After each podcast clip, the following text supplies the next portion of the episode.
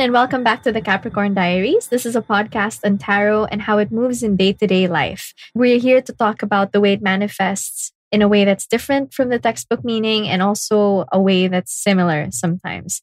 So today we are going to be talking about the High Priestess, and we're joined by my friend Danny, who is a baker who reads tarot cards. Hi, Danny. Hello. Okay, so maybe you can tell us a little bit about yourself first and how you started getting into tarot. I first picked up a deck, I think I was in the sixth grade. Wow. Like I had no idea Mm. what I was doing. I just saw like not not an ad, but like a I don't know, a photo of it or like read about it in a book. And then I just picked up the a deck from National Bookstore, brought it home, Oh, right. looked through it, never touched it again. oh my gosh. So how long did it take before you actually like picked it up and started reading? uh, I picked it up again uh, while I was working. Ah. Yeah. So about a little over two years ago. Okay, cool. Do you think that your practice has changed a lot since two years ago? Yeah, I think so. But in a way, like I've always strived to like read the cards like in a in a certain way because I don't find myself a very spiritual person by nature. Mhm. But I think that's actually one of the things that kind of shifted a little. Like my impression of what spiritual was before and what spiritual is now. Right. So Yeah. what, what what was your impression previously of like what spiritual is and what is it now? Before it had a lot to do with like worship and prayer or or, or things like going to mass. And then more recently I I started to see it in things like wanting things or like right. making wishes for people or like Mhm. just thinking well of your friends because those can like act as prayers. So that was kind of like the way it shifted for me when I realized that, oh, I'm actually like kind of praying in a way. Right. I completely understand. I always tell people that uh, I think like a big reason why I don't quite fit into the pre- predominant like tarot demographic is Yeah. because a lot of people who are into tarot also tend to be like inherently spiritual Yeah, yeah. people, you know? Oh, Capricorn skepticism. By the way, guys, um, Danny's also a Capricorn sun. So, so the Capricorn diaries times two this week. so yeah. I, I find it that really, really interesting, like how it can kind of change the way that you see things, right? Yeah. Same, same actually. like I used to be vehemently anti ritual. I guess because I didn't have a very good experience with the church. Yeah. Yeah. Yeah. right. It's very, I sort of saw it as very oppressive. So I feel like tarot also helped me get out of that mindset where spirituality can just be this one thing. Yeah. Okay. So let's move on to the card that we're going to be talking about. So this episode, we're going to be talking about the high priestess. Right. Yay. Okay, so just to let everyone know, when I was sort of listing down the people who I would invite on the podcast, I believe I gave you a choice, like between the Yeah. high priestess and the empress. So what made you choose the high priestess? I figured it would be interesting to talk about a card that I at first didn't have a really good relationship with. Uh-huh. Like my impression of the card was very it just I didn't I had trouble connecting with it. Right. first. Right. And I also found that oh I'm reading tarot and then it's the high priestess card. right. There's like an intimidation factor, I guess. Mm, intimidation and at the same time like kind of falling into that archetype. Right, Yeah. right, right. For those of you who are joining us and who might have their own decks, it might be a good idea to pull the High Priestess out now. Just for reference, we are using the Rider Waite Smith deck.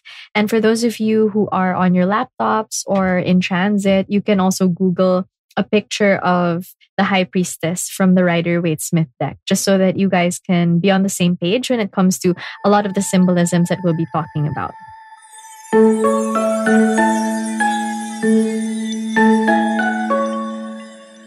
Right, so let's go through some of her vital statistics. So, this card is a major arcana card. She's the number two card in the entire deck. So, zero was the Fool, number one is the Magician, and number two is the High Priestess. So, let's go through some textbook meanings. I want to kind of cite my sources too. So, we are using the biddytarot.com reference for this. So, As I mentioned in our previous episodes, every card has an upright meaning and a reversed meaning. And for the High Priestess, the upright meanings are intuition, sacred knowledge, divine feminine energy, and the subconscious mind. Reversed, she kind of takes that to the next level, and we get secrets, a disconnect from intuition, withdrawal, and silence. Okay, so now let's dive into the sort of more practical side of things. Um, Danny, are there any certain areas of life or topics that you've associated with the high priestess, either through experience or maybe through reading for other people? Well, recently I've been pulling that particular card a lot. Oh, Yeah. And I'm not sure if it like has something to do with like, I don't know, because I read for my friends a lot. And I'm not sure if it's like in, in a way part of me like telling them through the cards that um, you should be more trusting of yourself. So it's Mhm. it's usually in those situations when people are unsure Mhm. about what to do or like how to move through life when the, the card likes to appear. I see. So it's sort of like a moment of affirmation or Yeah. like an affirmation card. Do you Yeah. read reversals? Yes, I do. what does it usually mean for you if the card is reversed? um, it's a little similar to the textbook meaning, Mhm. but I usually emphasize when I pull the card in reverse is like either delving too deep in your into yourself or Mhm. like being too closed off to certain things that you suddenly have like so many blind sides without realizing it. Right. So it's a good reminder Mhm. when you pull that card in reverse to be more to strike that balance. Right. So it's kind of like both a warning card Yeah. and also like a guide card. Yeah, in a but like it's a very I don't know. I find it not so harsh right, compared right. to like if you were to pull like a different card. Yeah, I understand. Um, I think every time that I pull this card, it's always sort of the trump card for me. Mm. Like there's a certain deck, the Aquarian deck, where the high priestess is pointing at something or like pointing in a certain direction. So the way that I like to read that is usually whatever the card beside it is, I will see that as the right answer. Ah, yeah, or like the right way. And with the Rider Waite Smith, if I get the High Priestess as a clarifier upright, I always feel like, ah, okay, like that's the right choice. like I'm not gonna fight with her. Yeah, but she does scare me a little when it comes to pulling her reversed because I always feel Yeah. like ah, like my intuition is off.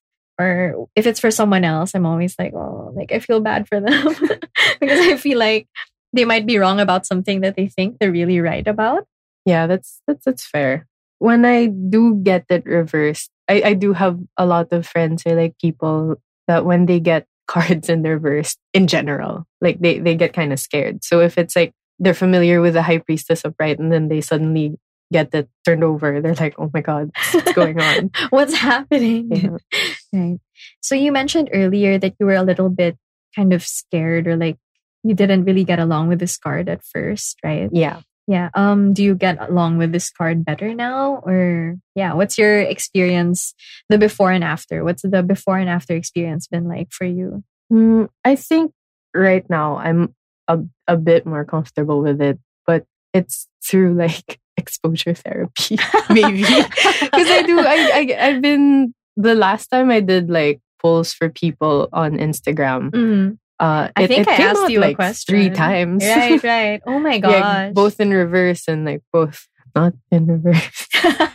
so is it kind of like every time you pull that card, you like take a deep breath, like Yeah, like, okay, how do I, how do I talk about this? And like, I, I just said something related to it earlier. What's the best time that you've pulled like the high priestess? Like, has there been a moment and you're like, oh my god, like I'm so happy that I got this card? I don't, I don't know. I don't remember. Do you keep a tarot journal? Uh, yeah, I do. I have it here. It's right in front of I me. love it. Prepared. um, do you often list down the different things that happen, like when you pull certain cards, or like how does the tarot journaling process work for you?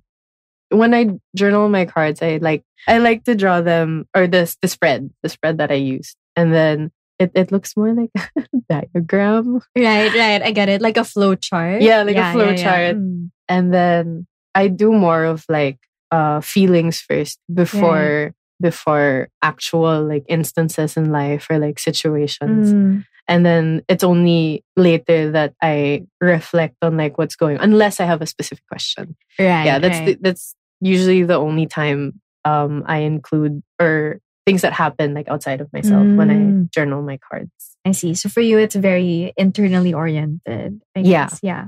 For me, it's sort of the opposite. Like I tend to focus a lot on events. Like Yeah. what happened. like so I do a weekly spread where I pull one card per day.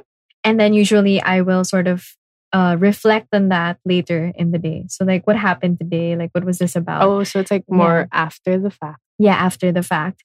Just because I feel like sometimes it sort of skews what happens. I'm like, if I Mm. get, for example, the Six of Pentacles, which is about generosity and receiving money, I'm like, am I going to receive money today?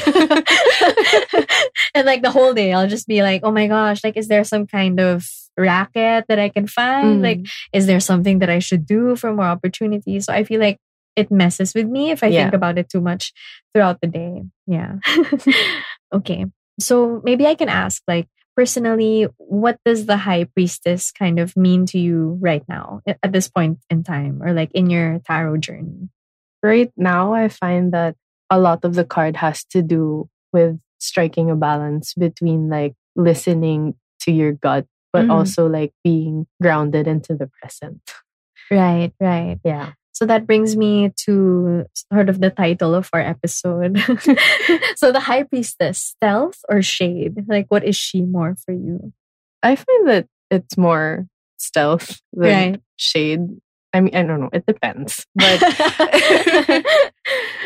but for me whenever i pull the card it's always a gentler way of saying you should be listening to you know yourself and not questioning yourself too much you're asking too many questions right now stop it right, right. yeah which is the case for like myself and like probably my friends i have a lot of friends who like to overthink I love it. Count mo na ako dun. okay, so let's move on to the clearance corner.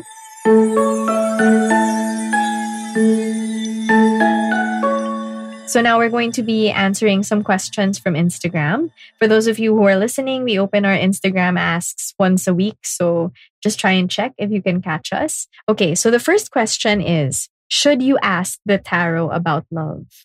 What is that? i can't say no because i'm guilty of this right. Actually, I wouldn't say no to that either. yeah Tell me how to say no to this. But yeah, uh, I wouldn't. I wouldn't say no to that either. Like I tend to ask the tarot about love Yeah. a lot. Also, what situations in love in particular do you often find yourself asking? oh great we'll bleep all the names out. Um, well, I mean, it would depend. Like, I do get a lot of questions from people now. Oh, will I find the one? right. Or is he the one? Or is she the one? And stuff like that. But I do prefer to ask relationship or love oriented questions if they sound more like, am I ready? Or how do I, you know, best prepare for a more fulfilling rela- relationship next time? Right. like more right. in terms of like of course the things you can change about yourself rather than a situation that's bigger and larger outside of you right. Like, will I find my soulmate Yeah. tomorrow? tomorrow but yeah, a lot of people do ask that. I like reading about love, especially when it's with someone I know. yeah Just because I feel I mean, not because like, oh, I'm sipping that tea. But just because I feel like it's easier to put it in the context of their personality and their tendencies, yeah right? So, for example, the high priestess reversed. Sometimes I get it for some friends of mine who've made bad choices in the past and have sort of internalized those choices to feel like the right choices, like because it feels familiar, like they'll go for that. So, I feel like those are kind of the best love readings to do. yeah or sometimes there have been situations where people ask like do, do am i ready or like do i really want this and then she comes out and you're like and then the card is like oh well you know you know what you want right, right, right. That's so funny. Have you ever gotten a question that's like, should I do this? oh yeah i've i've, I've asked that myself what what kind of answers have you gotten for yourself, or do you feel like they were helpful answers? Um, they tend to be like very open ended and very and yeah, she uh, the the card has actually come up in in times that I would ask that question. Right.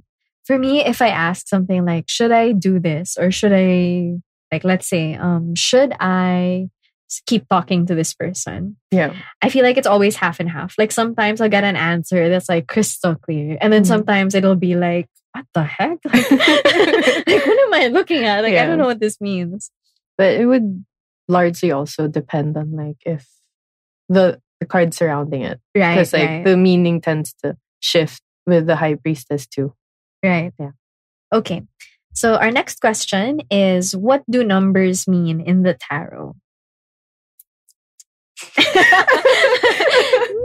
No. Numbers. yeah. Hmm. Maybe we can start with the major arcana first. Right. So the structure of the major arcana is that it goes from 0 to 22. Mm-hmm. So those 23 cards are sort of representative of the fool's journey. Yeah. So yeah, like if you would pull the high priestess, which is number two, it's like you're sort of in the beginning. Yeah, er- in Yeah. the early stages of whatever it is you might be going through. Right. And that sort of reflects itself also in the minor arcana, which has a focus more on everyday things. Mhm. And so it can be more specific, but also more vast. Right. Yeah. Yeah. So, for example, if I were to pull a minor arcana card for something, it would be more action oriented in the sense that, for me anyway, like it would kind of encompass more things to do rather than the major arcana, which for me is always very broad. Yeah, it, Right. it can be very, when you pull lots from the major arcana, it can be very big picture. Right, right. Exactly. Like a new phase in your life. Yeah. okay, this next question is really funny. Do rods or wands stand for sexual energy? Ah. I've never thought of it that way. really? I, on the other hand, have always thought of it that way. Oh. Just because, like, the rods are so phallic, you know? They're Well, like, okay, that's fair. I, I was a lesbian. was. Was. hmm. I think that sometimes the rods can stand for sexual energy, especially if it's talking about love or if the question you're asking is about your relationship with someone else. I find that there are lots of times, both for myself and other Yeah. people, where they've asked about, like, do I have a connection with this person or something? Or oh, like, yeah, it's sexual. yeah, exactly. and they think that it's like this super emotional Mm. thing, but then there are no cups. Like they're all Yeah. rods. And I'm like, They're all rods. I think maybe uh, you just want to resolve some of this Yeah. sexual tension. Right. So I think that rods can stand for sexual energy, but not just sexual energy. Mm. Right? I'd say passion in general. Yeah, passion, Passion. C- creativity. Yeah. Creativity, being inspired, all of that stuff.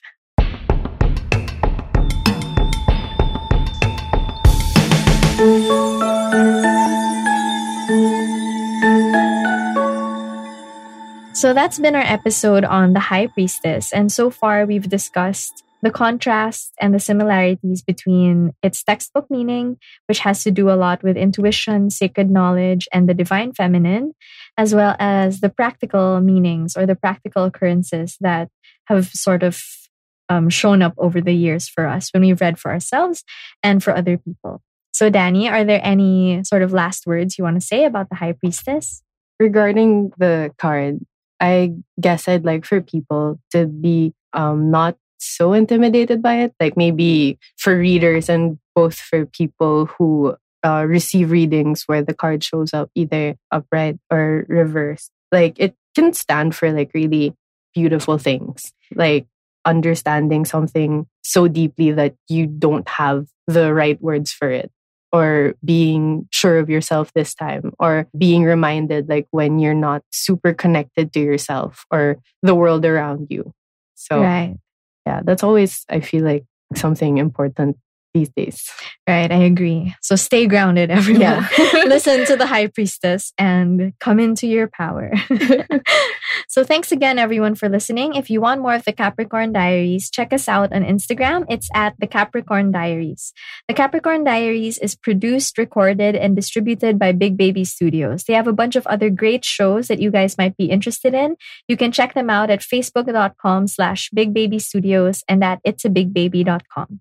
We'll catch you guys in the next episode. Bye. Bye bye.